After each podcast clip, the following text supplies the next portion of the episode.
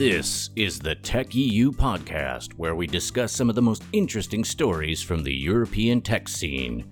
Subscribe to this podcast on Spotify, Apple Podcasts, Google Podcasts, or wherever else you get your podcasting fix these days.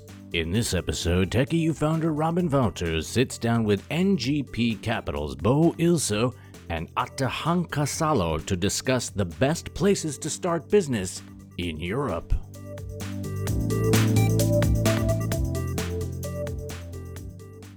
Hey, hey, this is Robin Wouters from Tech.eu, and I'm joined here remotely, of course. We're still in the reality of remote interviews, unfortunately. Uh, but I'm joined here, uh, very, very fortunate to be joined here by Bo Ilso. He's a partner at NGP Capital, previously known as Nokia Growth Partners, but I don't know if we can still say that actually. Uh, and Atte from his team uh, is working on the on the data side of things.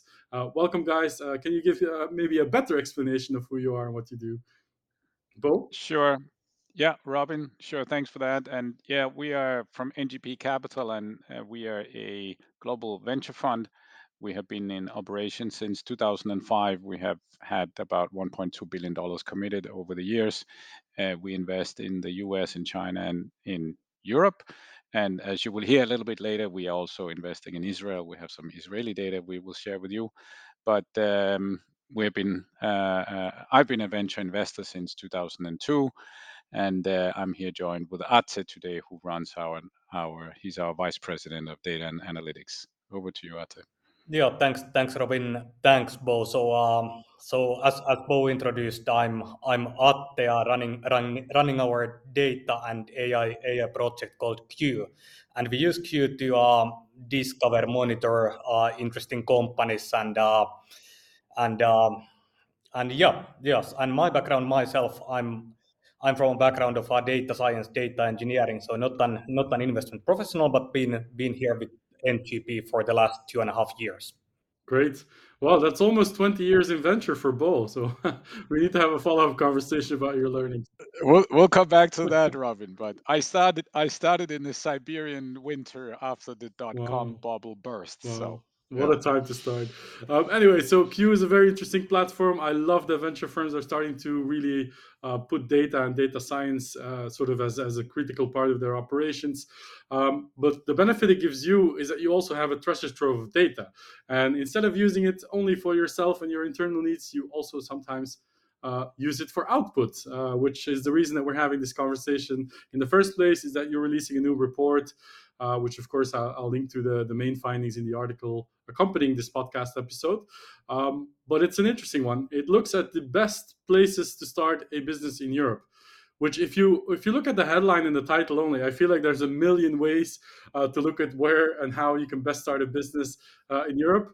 Uh, but I'm interested in know maybe just for the basics of it, uh, what is the lens that you used to look at things uh, to determine the best place to start a business in Europe? Yeah, maybe I, I can I can give the introduction. So um, we on a regular basis release reports, uh, uh, which is sort of looking at data coming from Q. In Q, we have now more than a million companies that are being monitored.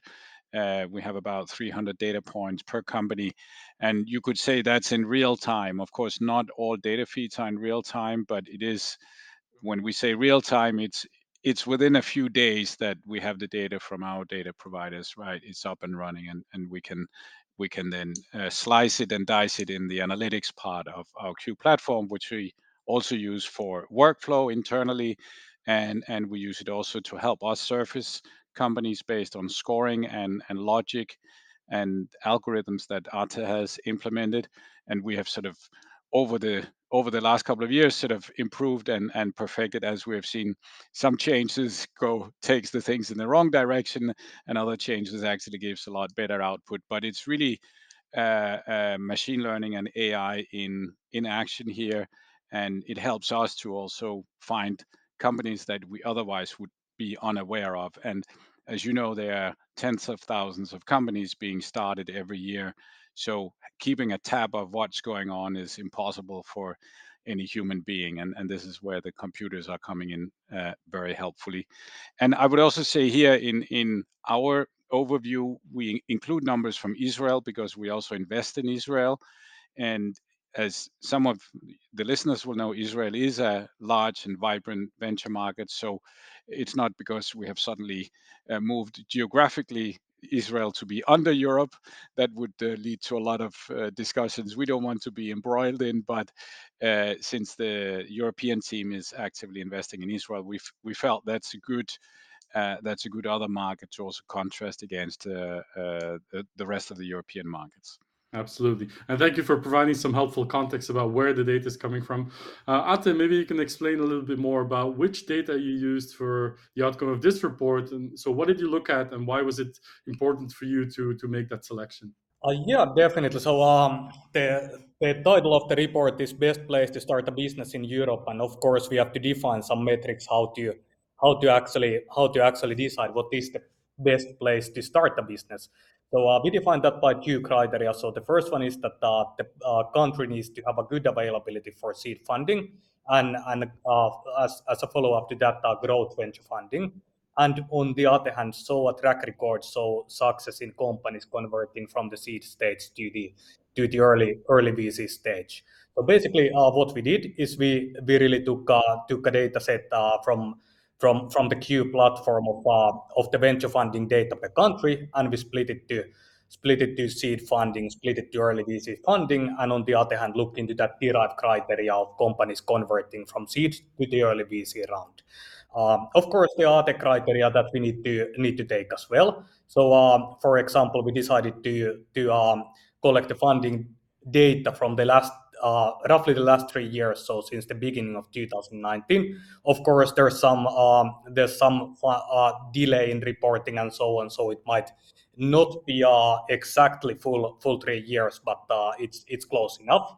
And uh, like like Bo mentioned, so we decided to include in the analysis uh, the, the, the kind of the geographically European countries plus then Israel and Turkey as kind of kind of uh, reference reference points. So it's basically the ability to raise uh, venture funding, whether you're early stage or in growth stage.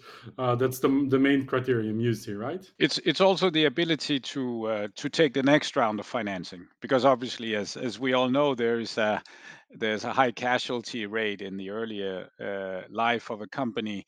Um, but if if a country has successful programs to support companies obviously there's typically will be a higher survival rate.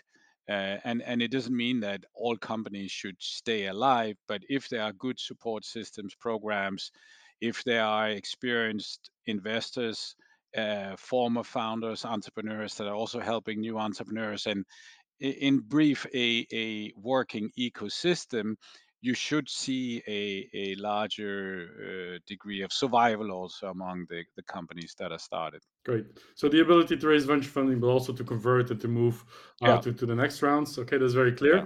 Uh, so we're not talking about quality of life or or or quality of the funding of the investor, or quality of funding or quality of the food or anything like that. We're just uh, we're looking at it from from this point of view. Great. And so, without further ado, what's the uh, result? Which are the best places to start a business here in Europe? Atte? Uh, yeah, yeah. So actually, we um, at the end of the analysis, so the the best place to start business in Europe is is Israel, and the uh, top, or or let's say in our our set is Israel, and the top three then is uh, is is built from uh, United Kingdom Kingdom and Ireland added to Israel. And basically, um, what we saw is that uh, from from those uh, three three measures that we had, Israel was at the top of the set on all of those. So, uh, for example, looking at seed funding per capita, so there was uh, $156 of seed funding per capita, uh, compared at the European average of uh, $36 per capita. Uh, early VC funding, so uh, Israel was uh, $1,031 versus average of uh, 160 per capita. And uh, lastly, looking at the companies converting from seed stage to Series A. So the European average was 16.1% uh, of companies converting, but in Israel, we actually saw 22 uh, 0.2% of companies are converting. So basically, on all those measures, Israel was at the top of the set. Uh, UK, Ireland, both were both were close, but um, I would say that the biggest difference uh, compared with Israel was in the early VC funding. So uh, as we remember, um, uh, in Israel we had uh, more than one thousand dollars of early VC funding per capita, but in UK the number was uh, 471, and in Ireland 387. And uh, we have to remember that this is more or less the top three, so all the other countries are below those numbers. Yeah, yeah. I'm, I'm a bit surprised about uh, Ireland, of course. Um, not that they don't have a great ecosystem, uh, of course they do, uh, but I'd be I'd be sort of uh, expecting either Sweden or or Estonia to sort of make that ranking because they they usually rank very highly when you look at per capita, uh, don't they? That that's true. Maybe uh, and and we this we don't know, but obviously Ireland also has uh, uh, a lot of English investors coming in, so so maybe that drives a lot of of uh, funding into the Irish ecosystem, and then as as you know also. Uh, the Irish uh, tax regimes have been favorably uh, exploited by a number of large technology companies, and that again maybe have has also sort of helped the development. But this is what we saw in our numbers. Yep. Uh, also, maybe important to note that uh, they're not the only small country that sort of rank high, especially when it comes to seed and early stage uh, VC funding per capita. Uh, you also have the Swedens and the Denmarks and even Switzerland and Finland in there. Um, so do, do you think, and this is sort of a devil's advocate question because you researched it, but do you think it's valuable to have a per capita ranking for funding in the first place? Does it matter all that much to look at the size of the population of a country? I, I, I think it matters. And I mean, I'm originally from Denmark. So, uh, again, a, a, small country. And, and uh, but if you're looking at uh, how do you drive new businesses, how do you drive development of the economy? Uh, venture capital is increasingly an engine in many countries in Europe. And I think for all countries, it's it's very helpful to look at uh, uh, what's how much is going into that uh, ecosystem. And uh, if you look at our our work, then uh, on in the top ten, uh, we see at the bottom there we see Spain, Germany, and France and they all you can say they're large markets so maybe they they should they are okay uh, I, I I would tend to disagree. I think if you if you want a vibrant uh, venture ecosystem, if you want new business creation to happen at a rapid clip, and we talked about this, how do you get companies from seed to A, and and again there we see the the ecosystems where more money goes in, there the companies also tend to get out of uh, get up to scale and survive. And again it's about this having more investors having more founders that help the early founders and and getting that flywheel spinning. And then of course here we we have not in our analysis now been diving into different cities because clearly of course you have centers. If you look at germany it's berlin munich typically uh, Paris is very strong in France, right? And and in Spain you have Madrid and Barcelona, but but at the end of the day, still these uh, larger economies also need to put more money into venture to uh, to create that new business creation. Um, arguably, the, the most interesting chart, at least for me in the report, uh, was the conversion rates. And we talked about this earlier. Uh, when a company goes from seed to Series A, which is a very crucial step and not as easy uh, as one would imagine uh, if you don't know the markets. Uh, but you basically analyze the conversion rates from seed to Series A uh, using companies that raised the seed round in 2019, which was the, the first year of the three years that you researched. Um, that gives us a data set of a total of about 4,500 companies. So very, very statistically relevant, I would say. And that's where it gets really interesting because has already mentioned the average there was about 16.1% uh, in Europe, including Israel. Um, Israel, UK, uh, well over it. Uh, then you have countries like Norway and Switzerland with 17.1 uh, and 17.5%. Uh, respectively, but everyone else is under that average, except for France, uh, which you call a surprise as well. So maybe can you dive into these numbers with along with me? Uh, yeah, yeah, definitely, and maybe uh, it's a good good question about the about the average and why why a lot of the countries are below the average. So of course, I mean we have a we have a couple of the couple of the biggest countries, couple of the countries with most companies. So look, uh, I'm I'm of course I'm talking about UK, uh, France, and Israel. So they are they are uh, they, they are basically the countries in the data set where, where more or less most companies originate from. So uh, those are the ones that are actually actually really taking taking the average up. But uh, yeah, I I think it's an it's an interesting observation that uh, that there are practically there are only only quite a few few countries above above the average. Um, exactly those ones you mentioned, and most of the other uh, countries, most of the other ecosystems, so so they they have rates below the average. And uh, and of course, I mean, as as mentioned, those include the smaller countries, but they also include some of the maybe let's say laggards in in terms of VC funding, like for example, talking about countries like Italy, Spain. So they are they, they are laggards in the amount of funding, but looks like also in the conversion rates. Yeah, yeah, that's very clear. Uh, the one million dollar question: Do you think those statistics will be the same in three years, or, or are we seeing uh, markets uh, market shifts? Well, I think eh, that's a good question, Robin, and and I think it it probably is is linked to the maturity of ecosystems. Um, and then also, uh, this is a, a creative destruction approach to innovation, right? That it's great the money flows in, but also if all companies survived, we were doing something wrong, right? So because not all companies are well thought out, they're not necessarily well run. Uh, maybe they are not having the right business model, et cetera, et cetera, right? So, so so there's that creative destruction element in the model of venture capital so there's probably some optimum number of you know survival rate whether it is it 20% is it is it 15 but it it intuitively it feels like somewhere you know is one in one in in five companies surviving into series a? Is it is it one in three? One in three probably sounds a bit too high right? So so i think there's probably an optimum rate there that if you can get companies scaling uh, and and and sort of survive at that at that sort of ratio, it's it's it's probably the right the right spot to be. And I, I think uh, the other thing we could also look at is, of course, dive into see if we can uh, glean out more sort of uh, uh, ecos or, or sort of city specific data, right? Uh, um, but for sure, if I would be a politician in Spain or Italy, I know where I would spend a lot of time, right? Which would be to how do I get this ecosystem up and running? How do we get more money funneled in?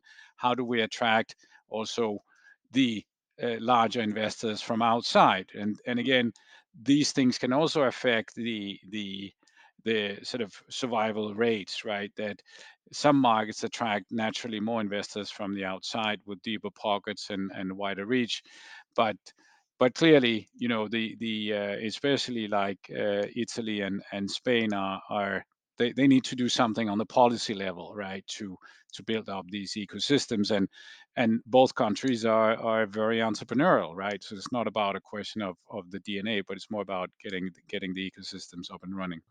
Um, well, obviously, venture funding is only one factor. There are many others: uh, taxation, uh, lifestyle. Why would uh, someone move uh, to a certain country to start a business? Uh, have you made any attempts to to put your reports or your insights sort of in in a broader uh, light, or or is that not part of the mandate here? We haven't sort of uh, we haven't done that so far, but uh, it's something we're very happy to do, right? Because we, we think that there's there's a lot of relevant data here to to dig into, and and obviously uh, we know that EIF also does a lot of their own research, right? Um, so so we're very uh, very much happy to do that, right? I mean, we're not policy specialists, right? We are we are venture investors, but um, uh, we could definitely do so. Of course. Um, Atte, what's next on your list uh, to research? Well, what's the next report we can expect from you guys? Uh, that's that's a very very good question, and uh, maybe maybe I'm looking a bit at bit to both direction on this as well. But uh, I mean, we, we, we are obviously, I mean, we are discussing all, all, all kinds of ideas all the time. But uh, Bo, do you have any any any thoughts on that? Atte, you know what I'm gonna say here. I'm probably gonna talk about Web three, right? And and uh, that's a that's a a very exciting area. There's a lot happening, and uh, we want to bring also some of that data to light, right? Because there, there's it's a different way of looking at companies and businesses, and and uh, we sort of that that's sort of one thing we we would like to do next. Great, great answer. Because uh, we're also looking quite closely the whole Web three, crypto, metaverse, uh, sort of the new wave of entrepreneurs. I I would say uh, here in Europe. So that doesn't surprise me whatsoever.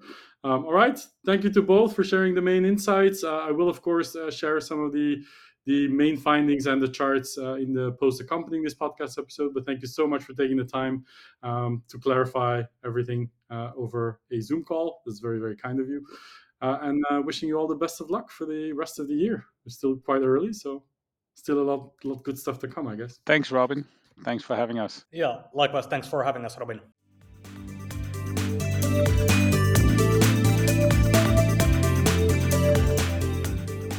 That's it for today's show. Thanks for listening. If you like our show, follow us today wherever you listen to podcasts. And if that place has a possibility to rate and review the show, please do that as well. Your questions, suggestions, and opinions are very welcome. Please send them to podcast at tech.eu and they will most certainly be ignored.